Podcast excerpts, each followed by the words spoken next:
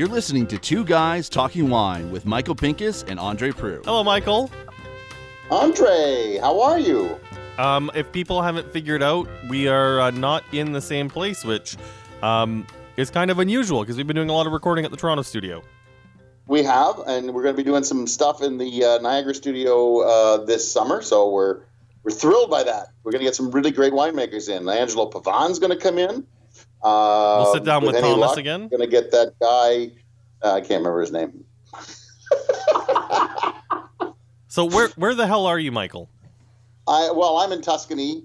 Uh, I have my very good friend uh, Christer Byklum uh, from Norway, who, believe it or not, hold on, he's the number is the ninth rated nineteenth. Oh, sorry, nineteenth most respected wine writer in the world, but he's always a number two to me. A poop joke? Really? That's the best you could do? Oh, yeah. Really, really, yeah, that's it. How do you become number 19? And who is rating you? Oh, I, I don't know. People who voted, I guess. So people vote, and he was rated number nineteen in the world. So he's top twenty. well, congratulations. It's, it's this competition where where you get um, what do you call it? You get um, Rated. oh, you get um, to be in the competition. Wine producers have have said who they think are the most trustworthy critics, Oh, there you go. and then consumers are rating. Oh, there you go. That's how it happens. And I guess there's enough people in Norway that like him and vote for him. Yeah, probably. Well, that's that's fantastic. That's you know what I think it's it's I, I, I do think it's great that there's a mechanism in place to rate the trustworthiness of writers.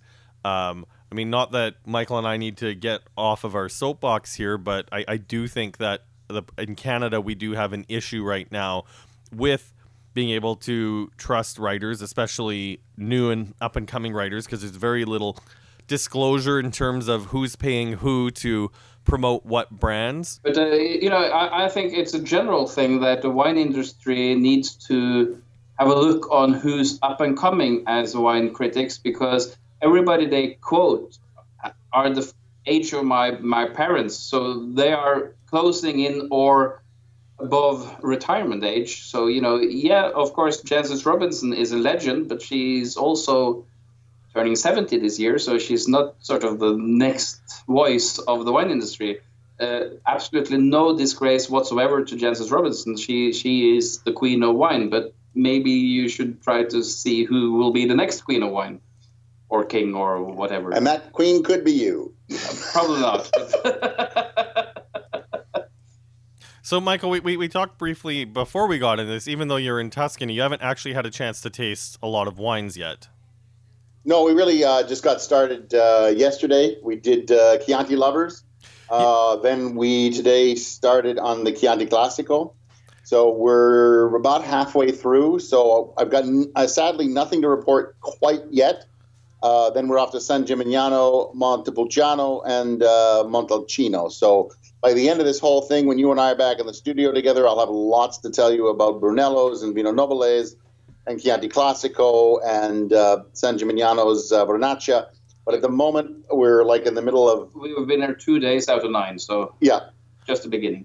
Well, I, But I saw I, saw some. decided that Sorry, in talking to to Christer, um, because he he specializes as we specialize in Ontario. He specializes in uh, Bordeaux and Burgundy. And when he said that, I was like, well, Andre seems to have a heart on these days for Burgundy. So instead of always talking to Thomas, maybe we get another take on both Bordeaux and Burgundy. I think everybody's got the hard on on Burgundy these days. So you know, that, it'd be interesting to uh, get another uh, pair of eyes, uh, another palate, and uh, another person's reviews on these things.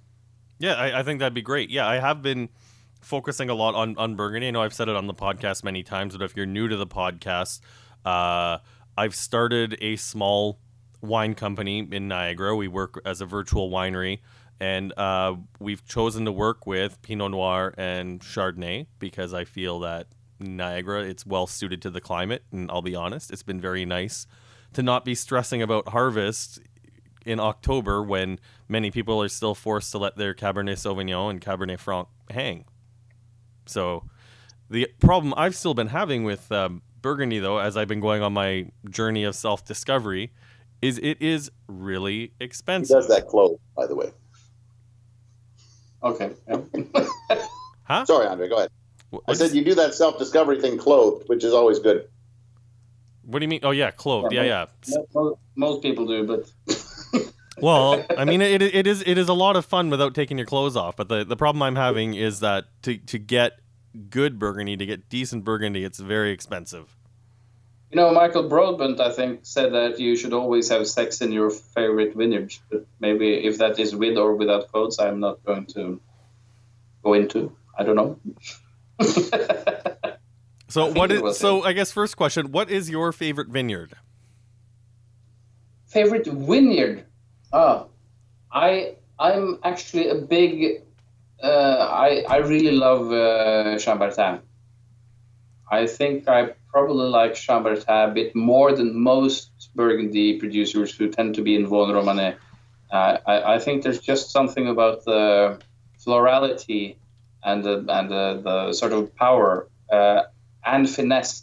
And also, a lot of people would like Clos de Bèze uh, a little bit better than Chambertin, but I think Clos de Bèze is, is more masculine, is more more um, powerful, but lacks some of the, the pure elegance and delightfulness.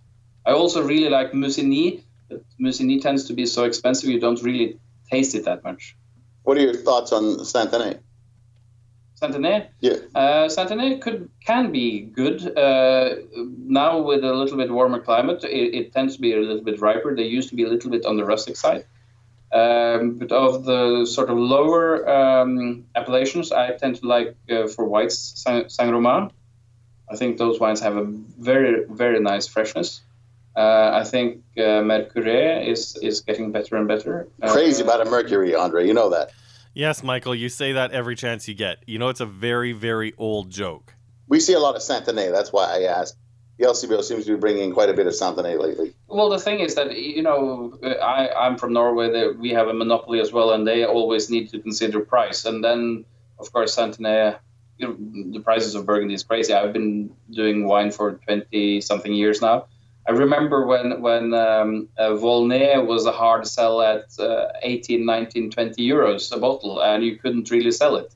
And that was the 2005 vintage, was which was great. Today, everybody would buy pallets of a 20 euro Volnay, and now the Volnay is 70 euro, and it's selling more than ever. So it, it's a bit strange that the more expensive these wines seem to get, the, the easier they are to sell, which is the opposite of most wine regions.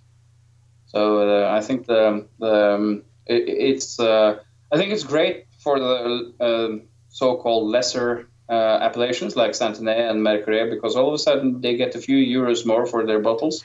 And, and all of a sudden they can make a quality level which you've never seen before, and you can see the same uh, in Bordeaux as well when finally, after 2009 and 2010, uh, a lot of um, lesser known properties got one or two euros more, and all of a sudden they could do the investment they really needed in the in, in the uh, winery, and all of a sudden the wines are so much more exciting.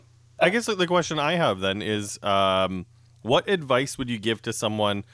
Listen, I wouldn't say you're new to wine because let's face it, if you're new to wine, chances are you're not going to go to Burgundy because even the lesser known appellations, places like Santenay or Mercurey, are still going to be more than you're willing to spend. But if you've yeah. gotten into wine and you really want to dig into the exploration of, of, Burgundy, what's the best place to start, in your opinion? Uh, well, um, well, I think we've already been into some of these, but I, I think actually, if you if you really want to start sort of understanding Burgundy uh, especially reds, which are tends to be 50% more expensive than the same quality white. Uh, I think that for red, if you actually start with the Crus of Beaujolais, even if that's Gamay, it's a little different um, uh, variety. Uh, there's similarities in style. Of course, the Gamay is a bit richer and deeper. But I think Gamay and Beaujolais Cru, like Morveau and Fleurie and stuff like that, is probably where you can sort of explore if you like the style uh, more than more easily uh, than maybe in, in, in with Pinot Noir and Burgundy. Of course, that's a little bit different style, but I think, uh, and then of course going on to probably Mercurey, Fixin, uh, some of these regions. You have other places as well, but some of these wines need to age a little bit before they sort of polish off their little rusticity when they're young. I had no idea, Andre, that uh, that Christer was going to uh, hit on our ballywick of uh, Gamay. I think it's interesting that um, that Christer suggests uh, Gamay uh, because I think even even amongst the, the wine community, unless you're talking to a fairly hip som, uh, Gamay is often overlooked. And I know, given our monopoly in Ontario, and I have no qualms against being critical. Whoever makes the buying decisions for Beaujolais has um, definitely a, a, taste for a certain style of Gamay that's very one note, uh, very sour cherry. And uh, the Beaujolais selection at the LCBO is abysmal and often carries a lot of the Duboeuf wines, which, in my opinion, are generally not of the highest quality, even when you're dealing with the yeah, crus. So pretty boring, to be honest. So if you're looking if you're looking for Beaujolais to get started, this is where it's going to be a great opportunity to look at your agents. You know, Lifford represents Dominique Piron. I know we've mentioned them a lot on the podcast, but even to get a case of Dominique Piron, some of his uh, Morgon is uh, I think only 20 25 bucks a bottle and the, the village is 20 25 bucks a bottle through Lifford. You need if if you are someone who is skeptical of Beaujolais, you need to get away from the LCBO and take a look at what your agents are doing and feel free to email us. We'll be happy to connect you with an agent who will help you get some good Beaujolais. And if you can find someone like Jean-Paul Brun or or um, Michel Lapierre or some someone like that, these wines can be really really exciting. Yeah, and the, and the Lapierre wines, like we're definitely talking about some very exciting, progressive winemaking. And I know Michael and I are both fairly skeptical of uh, the natural wine movement, and I think understandably so, as there are a lot of very flawed wines making their way to market. But someone like Lapierre uh, is really pushing the envelope in terms of quality and exciting, yeah, because exciting he, wines. You, you could put him probably into the the, the natural wine.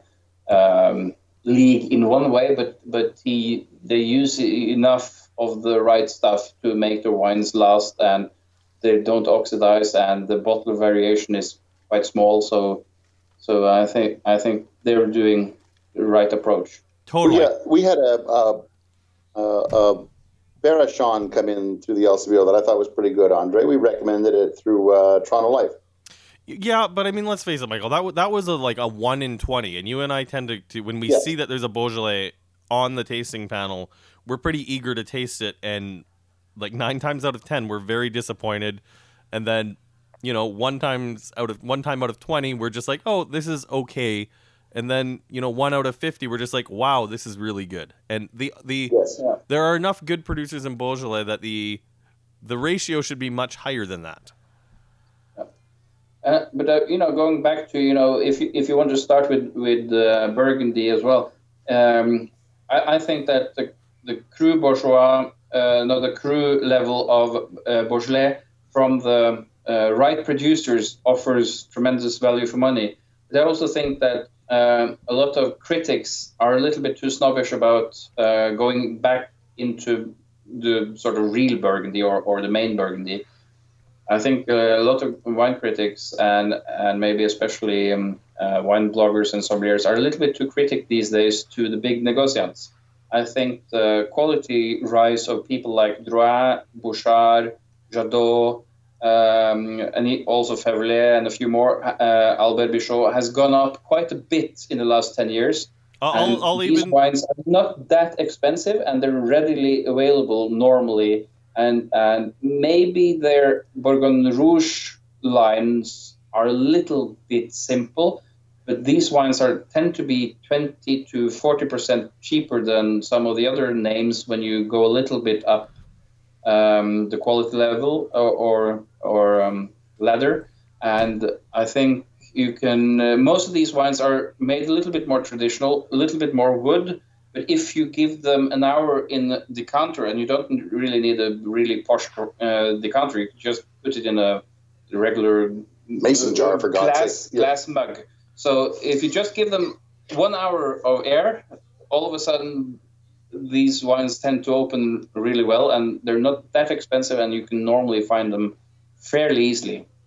Well, I'll even give a shout out to Latour, where when I hosted a premiere party for uh, Star Trek Picard, I had a couple of friends who know nothing about wine uh, bring over a couple bottles. They brought over the Latour Chardonnay and the Latour uh, Pinot Noir, and both were very tasty. Did you bring your uh, Chateau Picard with you? I don't have any Chateau Picard. oh, I'm surprised. I, I figured you'd be looking through that stuff or looking online for that stuff like there's nobody's business. Well, you can't get it in Ontario. I, I, I looked at I looked ahead for it. You can't get the Chateau Picard from Bordeaux.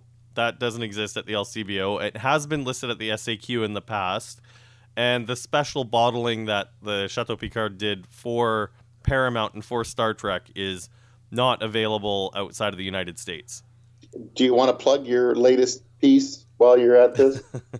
uh, go to andrewinereview.ca and you can take a look at why you should be drinking Burgundy or Niagara while watching Star Trek Picard. A lot of people have really enjoyed that piece that I've written. And uh, you'll find out why I now believe that Andre is 100% geek. Well, yeah, because I because I told you I told you to pay attention to the vineyard stuff when we watched Star Trek Picard because we're both watching this show, and you were just like, uh, well, there's very little that takes place in the vineyard. I'm just like, what are you talking about? You you just you took this way too seriously. oh, and I, you know what? I need to give a shout out to Adam Kern. Adam Kern is a winemaker in um, in Niagara. He works for Lundy Manor right now, but we were chatting a little bit about my piece uh, via text, and he was laughing. This is this is a level of nerdiness that even I didn't realize. There's a moment in the fourth episode where uh, where the third episode where Picard talks about leaving a month before harvest, but the B-roll that they use of the the sprayers in the vineyards, it's at bud break. So like the vineyards aren't even come to life, and he's saying it's a month before harvest. So, well, in the future, uh, it happens very quickly. A one month growing warming. season, yeah. So, anyways, a shout out to Adam Kern for being a bigger nerd than I am. Yeah, I can't imagine it, but uh, good for you, Adam. So uh, back on uh, to Christer's uh, knowledge base, because believe it or not, he is not a Star Trek person. Well, that's that's. I know Andre is just falling off his chair. He can't believe anybody else could not be that big a nerd. He just fainted. Yes, yeah, he's yeah. gone. So it's just going to be me and uh, Christer now. He would silence. Actually. Yes, he's yeah. He's, well, dead. he's dead. Well, Chris, Andre, Chris, Andre, can somebody throw some water in your face? Yeah, I got, it, I got. It. Chris, Chris, let me fire off another question for you. Um, uh, any, anyone who listens to this podcast knows that my bloodstream at any given time is uh, fifty uh, percent or higher of Chardonnay. Um, what is the best way to navigate the minefield of uh, Burgundy if you're trying to get into into Chardonnay, but maybe you're gun shy on picking up something that's a little bit too oaky? Well, I, I again, I think well to oaky, I would uh, actually do the same as uh, I was going to suggest. Also, if you are a bit price sensitive or or just starting, try Chablis first. Uh, okay. Chablis tends to have less oak, uh, and it tends to be less rich, tends to be more focused. And uh, if you want to have producer, you, you know, Burgundy is like uh, everybody says Bordeaux is so much easier because you just have to know the name of the chateau. Well, actually, Burgundy is the same. Of course, there are a huge amount of people in Burgundy which are called nearly the same because in each village. There's um, most of these people are are cousins or, or third cousins or something. Uh, but so so you have like 25 producers called Moret something or or something like that. But you, you know, if you, you you just need to find a producer you like, which of course isn't simple. You need to trust some critic probably if you're not going to buy 200 bottles before you find something. But but um, if you if you when, when you know a name, you, you can start to ask people. Okay, I like this producer, so who makes wines in similar style? Uh, and again, uh, uh, in Burgundy, a producer's name is much more important than a vineyard name. Uh, I think a producer's name is even more important than the vintage, even if vintages in Burgundy are more important than most places because it's fairly uh, cold climates even today. But uh, if you like a producer and their style, you will probably always like that producer in every vintage and every vineyard. It, of course, it, it, it, you, you can't buy Burgundy without sort of having some interest. You, you, you need to spend a little bit of time to learn about it. It's not a easy. It's the worst, world's most difficult wine region. So you, you need to put a little bit of effort into it. Well, yeah. taking notes, Andre? I, I am, and I mean, if you're looking, so if you're if you're looking to get into into Burgundy, and I guess the great news is, uh, you see a lot of bottles that say Premier Cru. I mean, when you're looking at Bordeaux, for example, Premier yeah, Cru. But there are, yeah, but there are producers in Burgundy who make a a um, village wine which is better than a lot of people's Premier Cru and sometimes even better than uh, some people's Grand Cru. So the the level of vineyards, if you want to do this simple, find producers you like and just buy from from from those producers and people with similar style. If you want to go all the way into vineyards, if you know if you have uh, ten wines from a vineyard uh, next to each other, those ten wines will have a bigger difference than uh, five different vineyards on the same quality level from one producer. So the, the producer is by far the most important in Burgundy. Well, there you go. That's that's which is a bit strange very... because everybody in Burgundy will say that uh, the terroir is so important, but you know these plots are tiny. So you ha- when you have one guy who has six rows of, of wines in one vineyard, and he makes uh, wines that you know you could die happy drinking a glass of that wine and then the neighbor, the neighboring six rows or three rows, makes the shittiest wine you've ever tasted. It's underripe. It just doesn't have anything. And then the guy beside him again makes another wine, which once makes you want to go to paradise immediately. So, you know, terroir is one thing, but in Burgundy, the wine- winemakers are pretty good at showing you that the, the man or the woman is actually more important than the vineyard, even if the vineyard is important within one um, producer's profile, you can always see that the, the system of the or, or the level of quality that's sort of um, known from each vineyard uh, works. And it works within the uh, not so good producer's portfolio and it works within the great producer's portfolio. But every wine from the great producer will be better than the best wine from the not so good producer. So the producer's name is always what you need to know. Of course, everybody knows the names of the greatest producers, so those guys are always very expensive. So the thing is, who are the people coming up? That's where you can still get some value for money. So that that would lead us to our next question. I don't know if we'll ever see it in the LCBO, but I'm sure we'll have some uh, some agents that are bringing this in. Who would you recommend as some of these great producers coming up? that come to the top of your head. I'm sure. Well, for example, there's a guy. Well, these wines are anyway expensive because it's in Vosne Romanée, but uh, like Georges Noëllat is an up and coming producer. He's young. He's 20 something years old. Uh, the family also own a, a, champagne house. I don't remember from the top of my head which one, but the the um, when his grandmother owned this estate, it, it was quite boring. Uh, the wines were not particularly interesting, but they have uh, more than 100 year old wines in their Echezeaux.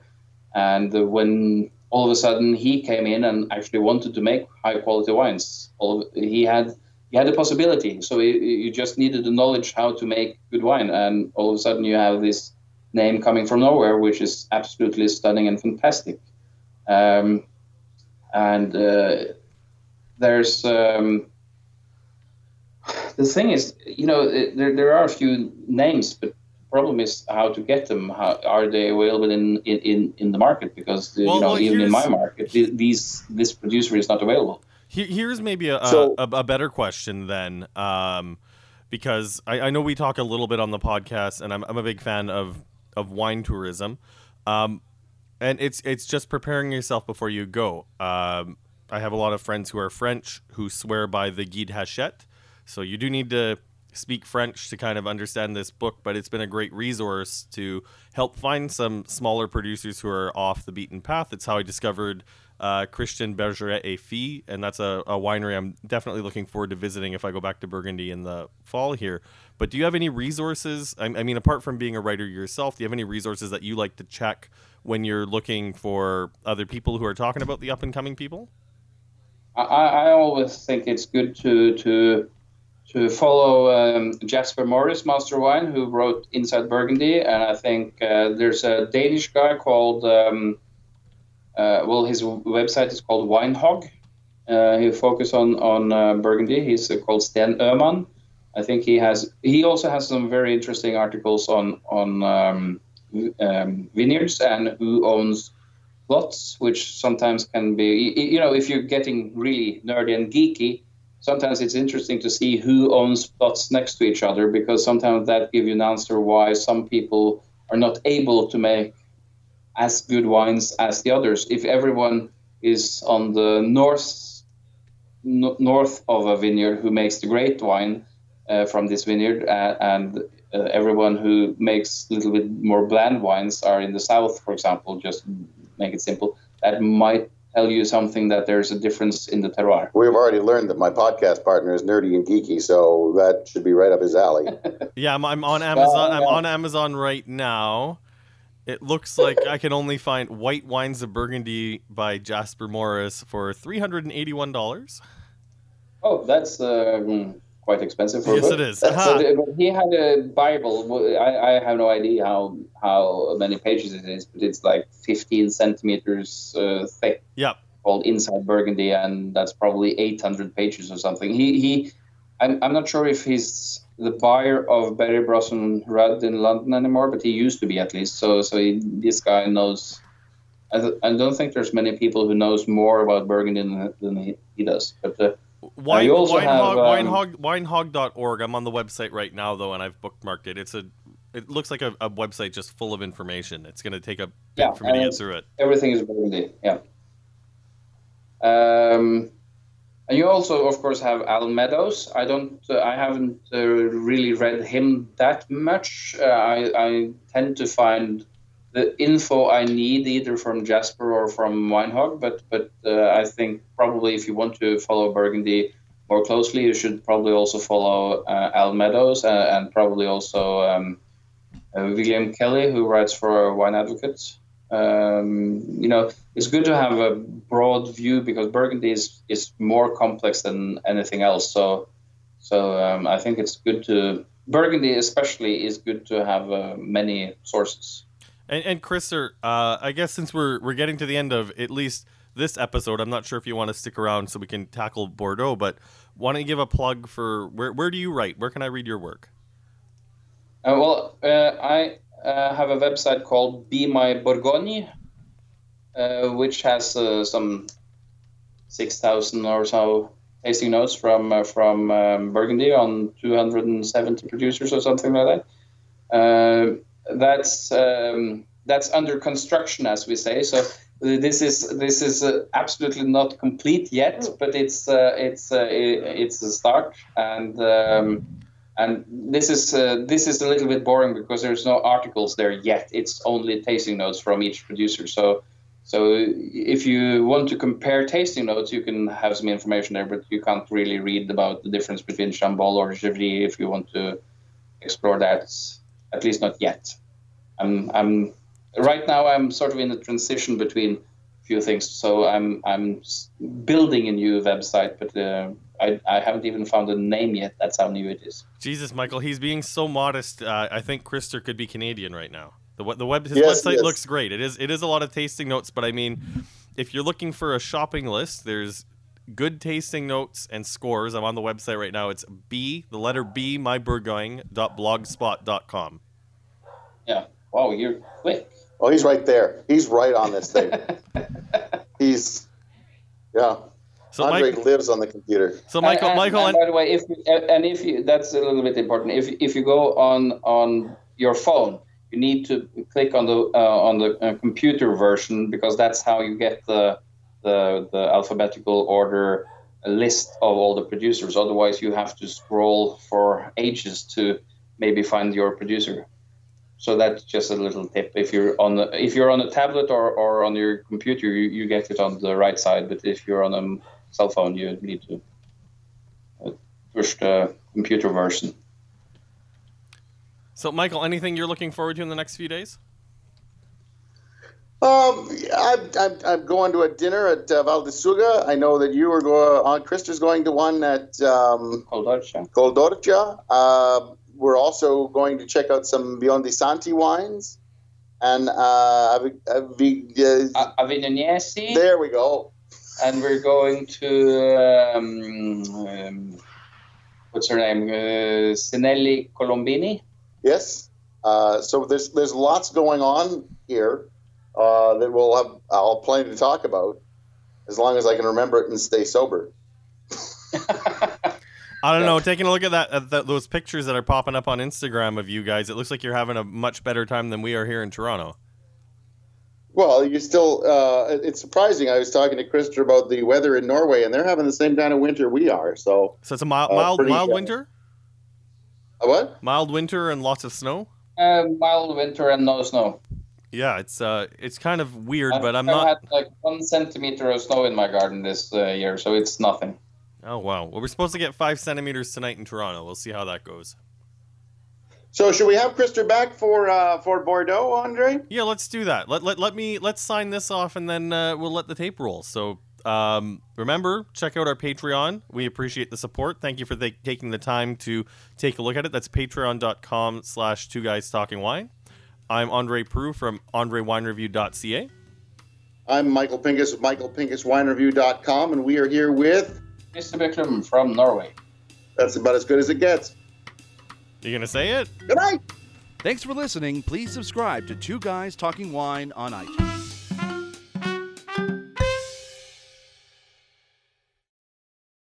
This podcast is made possible thanks to our supporters on Patreon. A big thank you goes out to Adnan Isel, owner of iCellars Estate Winery. You can visit them at 615 Concession 5 Road in Niagara on the Lake, or check out their website at icellars.ca. Find out how you can support us, like Adnan, by visiting patreon.com slash two guys talking wine.